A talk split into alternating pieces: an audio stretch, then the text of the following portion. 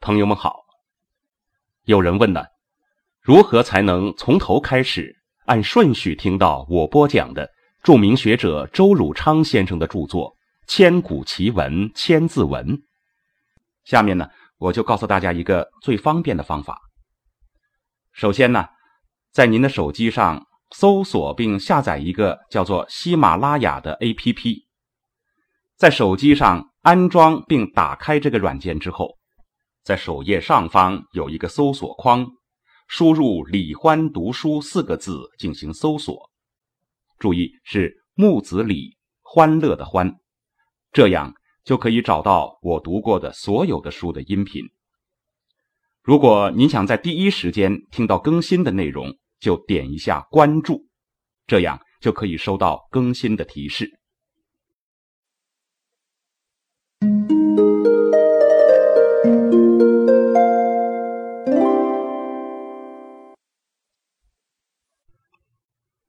请继续收听《千古奇文千字文》，作者周汝昌，由李欢播讲。景行为贤，克念作圣，德见名利，行端表正。空谷传声，虚堂习听。或因恶积，福缘善庆。尺璧非宝，寸阴是镜。资父事君，曰言语敬。孝当竭力，忠则尽命。临深履薄，素兴温庆。似兰思心，如松之盛。川流不息，渊成取应。容止若思，言辞安定。笃出成美，慎终宜令。容业所积，极甚无尽。学优登仕，设职从政。存以甘棠，去而益勇。讲论中国文化。离不开一个最主要、最伟大的主题思想，我给它取了一个名称，叫做“三才主义”。这一重大主题，就是天地人三者合一为三才的命题。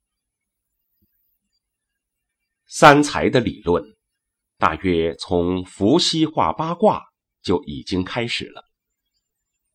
汉代大师许慎在《说文解字》中，更是简明而决断地说道：“三，天地人之道也。”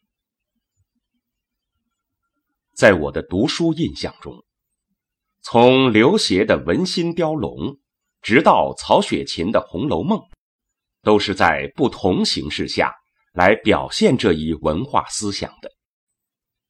而我们中华文化第一奇才周兴嗣，做中华第一奇文《千字文》，也没有离开这一基本思想。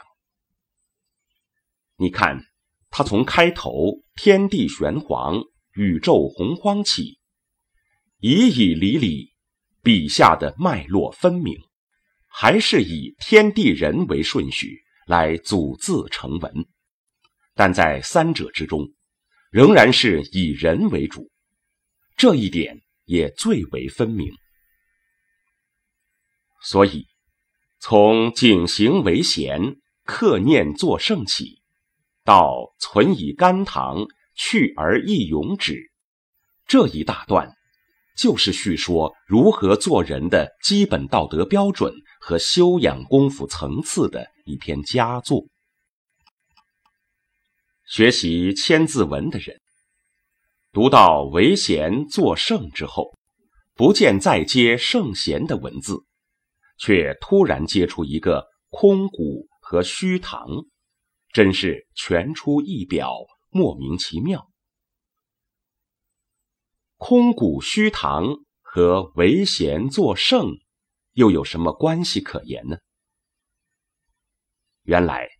圣人的本意有一条，就是闻其声而知其情，这是其一。其二，人们更难想到的，还有汉字本身构造上的重要联系。听字左半边儿其实就是圣字的主体部分。圣字不过仅仅多了一个口而已。若明此理，就会恍然大悟。周兴嗣一提圣字，马上就联想到了听字。这种汉字构造的大学问，后世之人能够理解的。已经了若晨星了。顺便说一下，我们的房屋建筑中有大厅、客厅等名词。这“厅”原来的意思是听事，就是家长或长官召集全体人员听取报告、处理事务的大屋子。从这一点，你也就能悟到。圣人的能听，可不是一个简单的用耳朵的生理问题。这个听，包含着非常丰富的理智活动。这一点，我们在本文中只能略加提到，不能深入分析并做出专题论文。只是希望大家知道，我们古人的学识都十分丰富深厚。而并非只是肤浅而单薄的东西。